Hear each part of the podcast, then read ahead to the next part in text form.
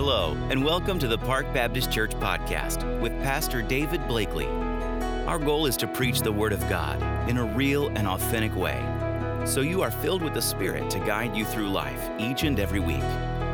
To learn more about Park Baptist Church, visit parkbaptist.com. And now, Pastor David Blakely.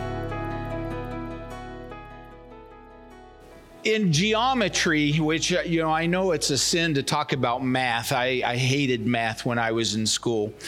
Um, but in geometry, when you're plotting a graph, the slightest error in your math will cause your point on the graph to be way off.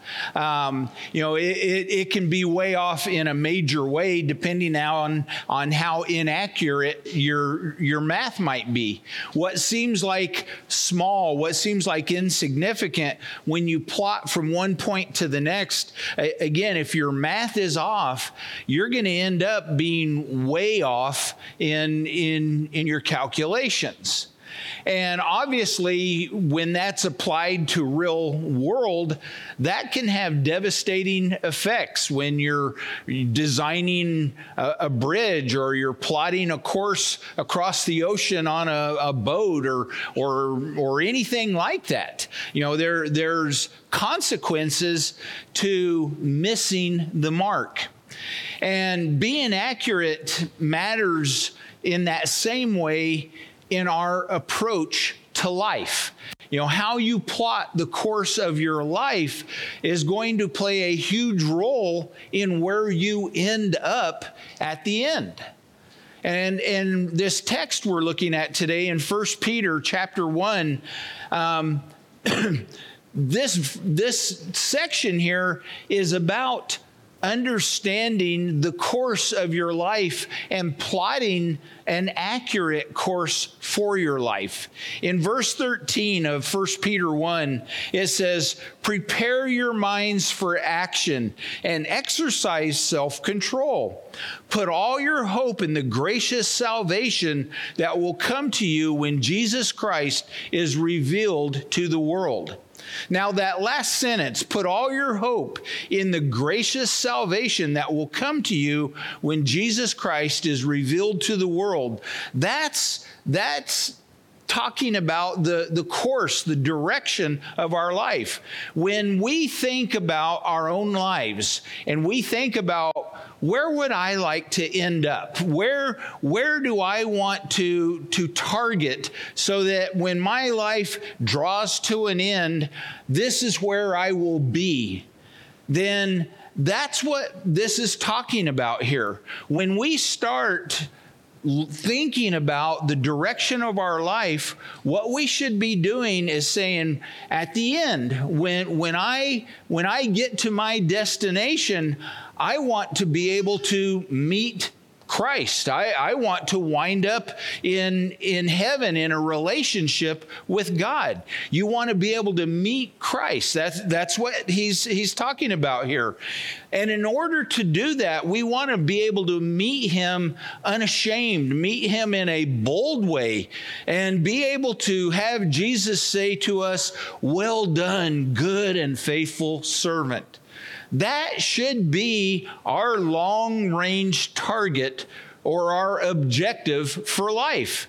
You know, that's where we want to end up. I don't think there's probably a, a, person alive who, if you were to say, where do you want to end up? They would say, I want to end up in the best place possible. Uh, you know, I, I, want to go to heaven when I die. I, you know, I, I want to be in right standing with God. So, how do you get there? You know, uh, is, is Peter going to say, well, all you have to do is pray a prayer, or uh, uh, all you have to do is go to church, or all you have to do is get baptized, or all you have to do is carry around a big Mongo King James Version Bible? You know, that makes you holy if you walk around with a big Bible. You know, is that what, is that what Peter's going to tell us? No. What he says here is how you guarantee to wind up at the right spot is at the beginning of that verse prepare your minds for action and exercise self control.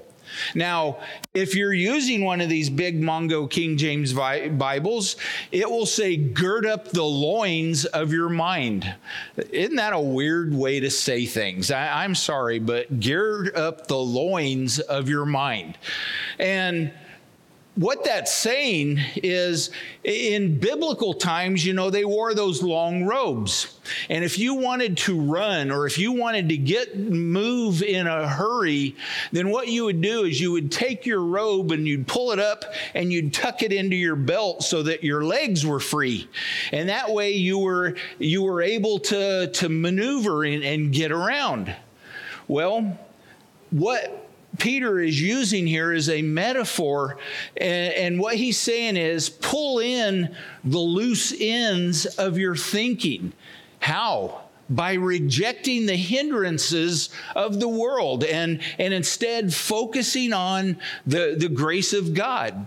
Now, remember, the objective is to arrive at a point where we meet Christ.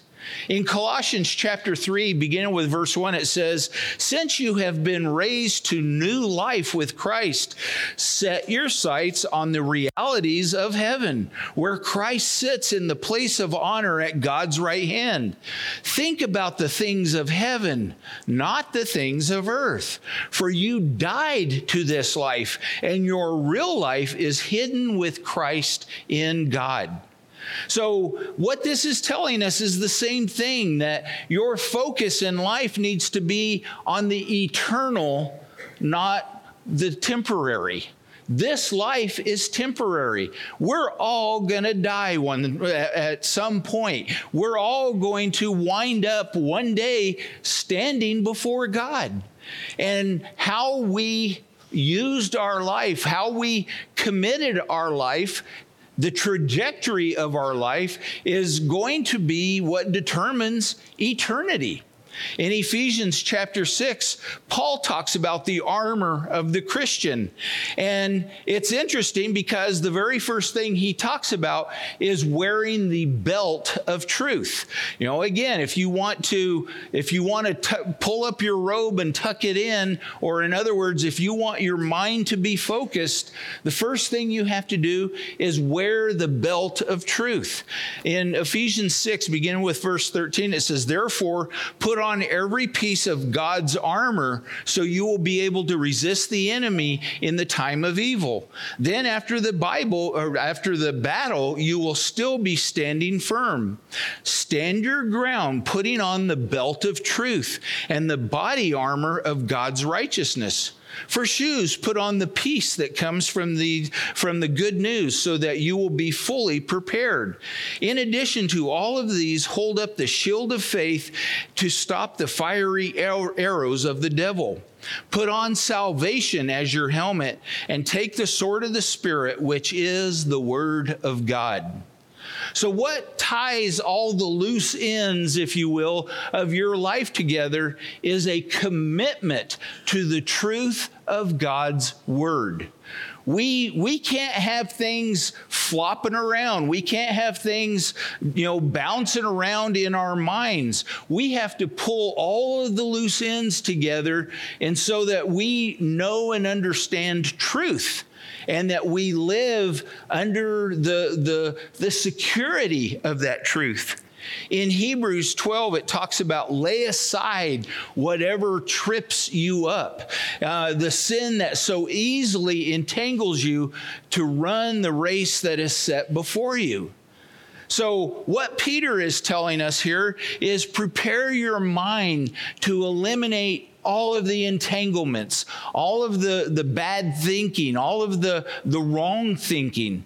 Uh, you know, this is a decisive act. This is not uh, some sort of a, a casual thing. Let me, let me say this clearly. We do not live the Christian life in a leisurely fashion that that doesn't exist if you're not living if you're living the christian life and you're not in a battle there's something wrong You know, and if you intend to hit the goal of being a pleasing servant to God, then you have to prepare for battle. The Christian life is hard. It's not intended to be easy. In fact, it's not intended to be pretty. Don't expect your Christian walk to be an easy process. There is a, a um, Christian theologian and pastor, a man by the name of Voddie Baucham. And if you have never heard of that name before, I, I recommend you Google him and, and you listen to some of his, his teaching. But one of the things that Voddie Baucham says is the only way to have your best life now is if you are going to hell when you die. Let that sink in a little bit. We are in a spiritual war. And if you are living an easy life, spiritually speaking, it's because you're headed in the same direction. You, you're, you're on the same side with the enemy, with Satan. You know, he's not going to attack his own. And so we need to understand that if in the Christian life, if you're not feeling like you're being attacked, if you if you don't understand that that day in and day out it's a grind to live the Christian life correctly, then there's a problem. We can't go through this life being exposed to the sin of this society and, and the world around us without it having an effect on us. You know, spiritual self discipline is extremely necessary. Uh, we should be really concerned about the, the poison, if you will, of this culture. You know, it has poisoned us as individuals, and as a result, the church is poisoned. Let's pull in the, the loose ends of our lives. Philippians 4 8 says to think on what is good and holy and just and true and pure. You know, that, that's, that's where our mindset needs to be. Well, how do we do that? Well, the first thing we need to understand as Christians, we need to know who owns us. Yeah, that's, that, that's true. You are owned by somebody. You are either owned by Christ or you are owned by the enemy, by, by, by the devil. Acts 20, 28 says, Guard yourselves and God's people, feed and shepherd God's flock, his church. Notice this purchased with his own blood, over which the Holy Spirit has appointed you as leaders. Do you see here that, that God has purchased us with his own blood? We belong to God. We don't own ourselves. 1 Corinthians 6 19 and 20 says, Don't you realize that your body is the temple of the Holy Spirit who lives in you and was given you by God? Do you do not belong to yourself, for God bought you with a high price. So you must honor God with your body. You are not your own. You were bought with a high price, the blood of Jesus Christ. Therefore, glorify God in your spirit, in your body, which belongs to God. Now, back to 1 Peter 1 and looking at verse 14, it says, So you must live as God's obedient children. Don't slip back into your old way of living to satisfy your own desires. You didn't know any better then. And then the, the same point, he, he, he's talking about staying away from the corruption of, of this world because we have been saved, we have been redeemed. You know, those, because most of you in, in this class, in this class, in this room are old enough to remember when you used to buy a Coke, you would t- get the glass bottle and then you could take them back to the store and they'd give you a dime for every bottle. That's how I funded my college, to be quite honest. I, I you know, I, every Coke bottle I could find, I was snatching up in order to take it to the 7 Eleven and get my money, you know. It, so, but that's what redeeming is. You take something that has basically become used up. It, it, has no purpose. It has no value to, to the, the average casual look. But when you bring it to someone that puts places value on it, they'll pay you for it. It's redeemed. Well, we had no value as, as broken sinners. And yet Jesus paid the price. He died on the cross so that we would be made valuable again. God looks at us and says, I value you. But with that understanding, verse 15 says, So now you must be holy in everything you do, as God who chose you is holy. For the scripture says, You must be holy because I am holy. Remember who owns you. You have been pro- bought with a price. You have been purchased by the sacrifice of Jesus Christ by his shed blood on the cross. Christ is the precious sacrifice. And because he is Christ, he is perfect. And because of that, his, his sacrifice was the only acceptable sacrifice that God would accept. You know, you and I can't do a thing to make God say, You did good, you're in heaven.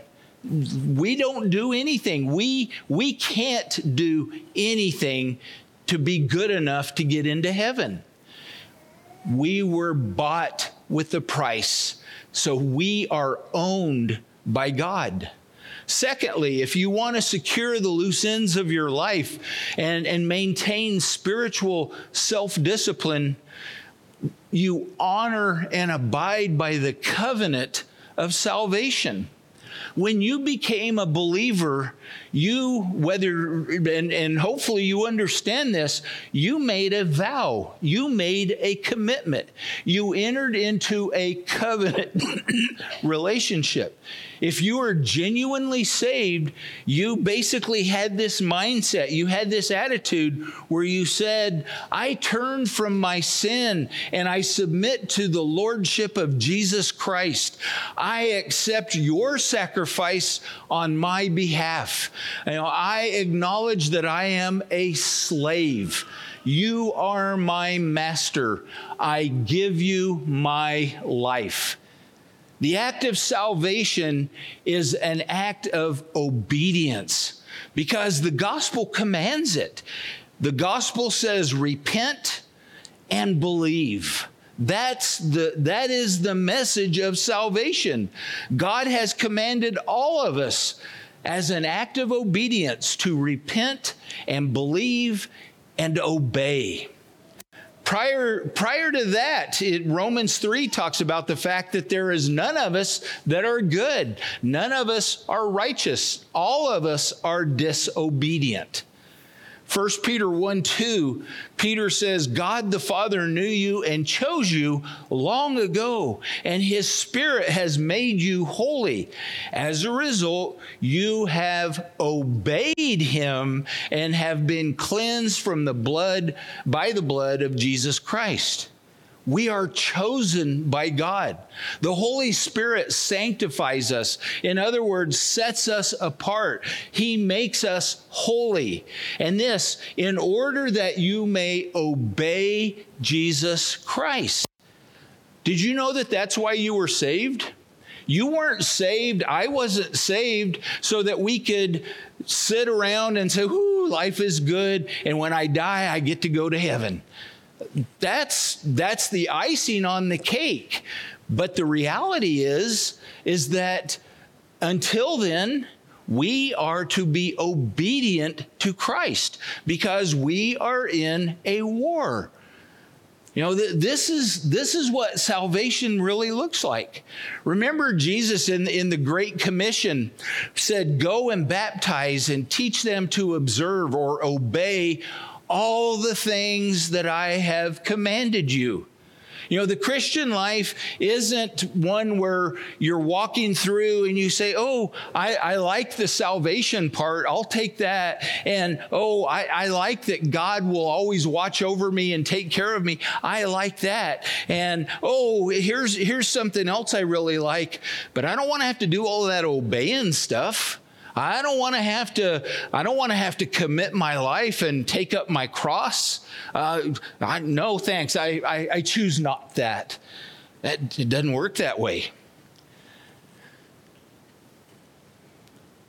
The Christian life is one of desperation.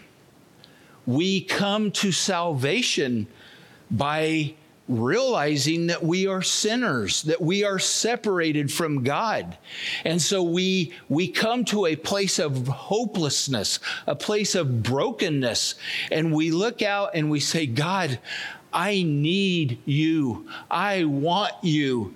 I am a sinner. I, I realize that I deserve to go to hell. I submit myself to you.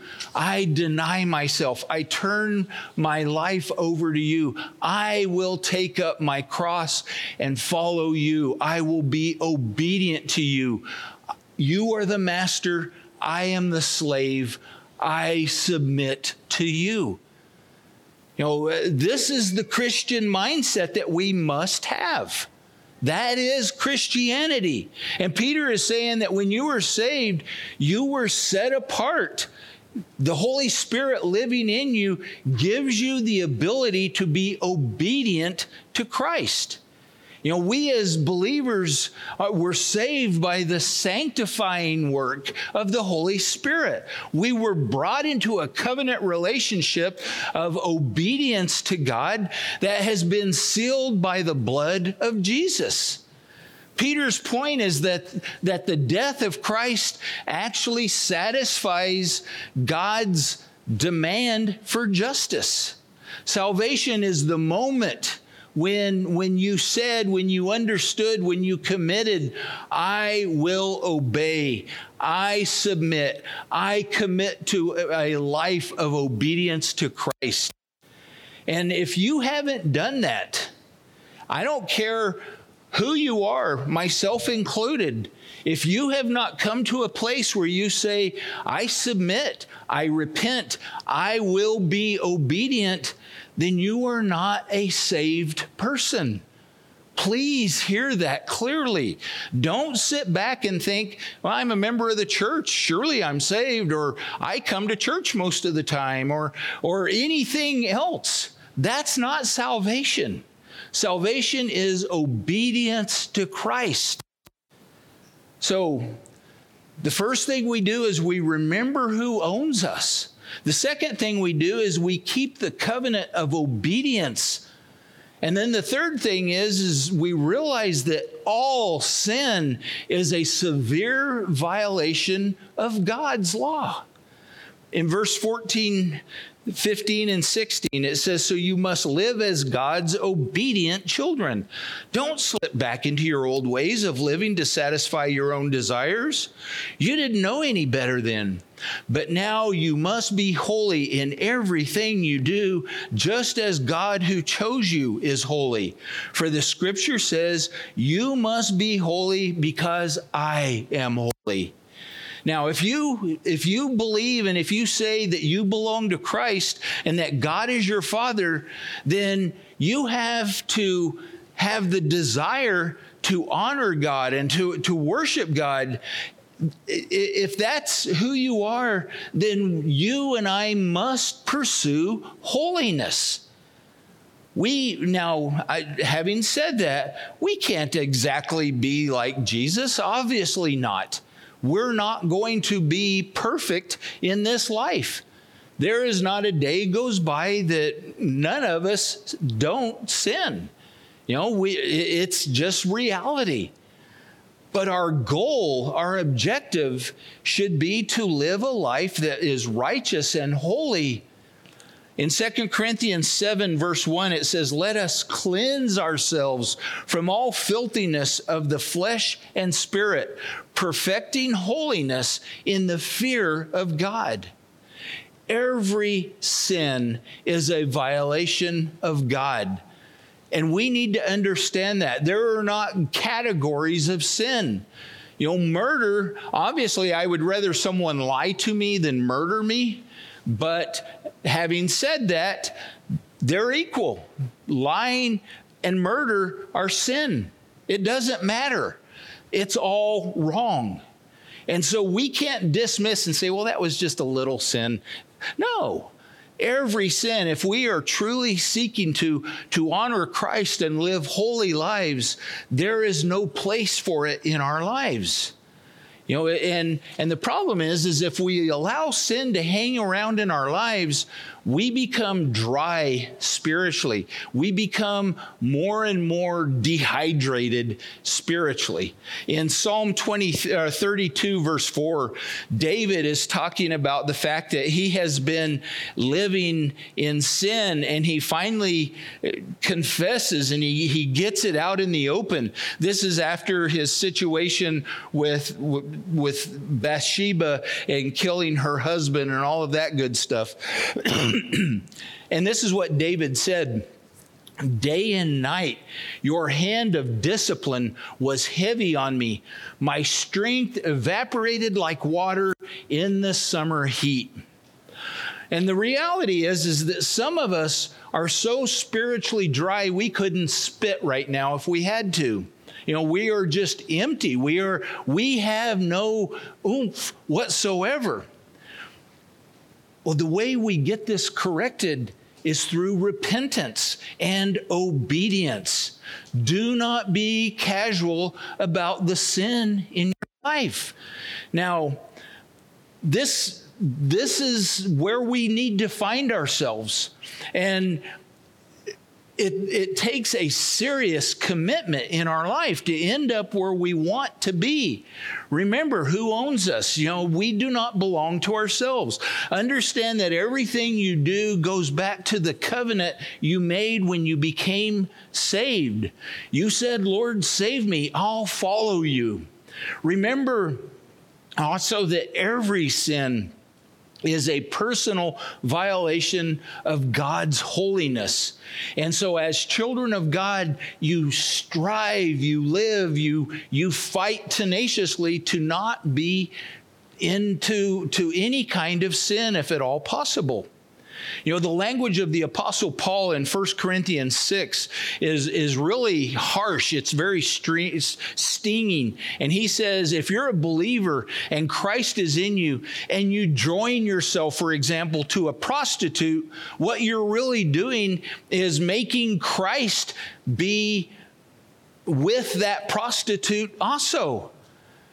Well, in other words, when we sin, we are making Christ a part of whatever sin that is. So it doesn't matter whether it's gossip or bitterness, laziness, pride, arrogance, lust, gluttony. It doesn't matter.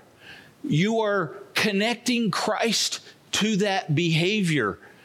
So if Christ lives in you, you don't go anywhere without him. So any sin that you you allow to come into your life is a an incomprehensible outrage to Jesus because you've made him a party to that. Now one one final thought and I, I'll be done here.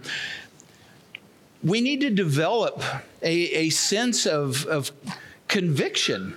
You know, um, we need to decide that we're in on this. We, we can't continue to just kind of go through life saying, well, it'll all work out. No, we have to be intentional about our Christian lives. We have to live with a mindset that is focused. Focus your life. Do the hard things that are necessary to live a godly life. Let's close in prayer. Father, I, I come before you this morning and I, I begin by just saying that I think it's fantastic that you can take who we are and actually do great and wondrous things through us. And I thank you for that. And I just pray that as, as we um, come to a close of this time, that you will help each and every one of us to honestly examine our lives and help us, Father, to commit to the truth of your word and live lives that are, are not loose and, and flopping around, but that we live lives that are focused and that they are lives that begin and end with you. Thank you, Father. Speak now to the hearts of each and every one of us in Jesus' name. Amen.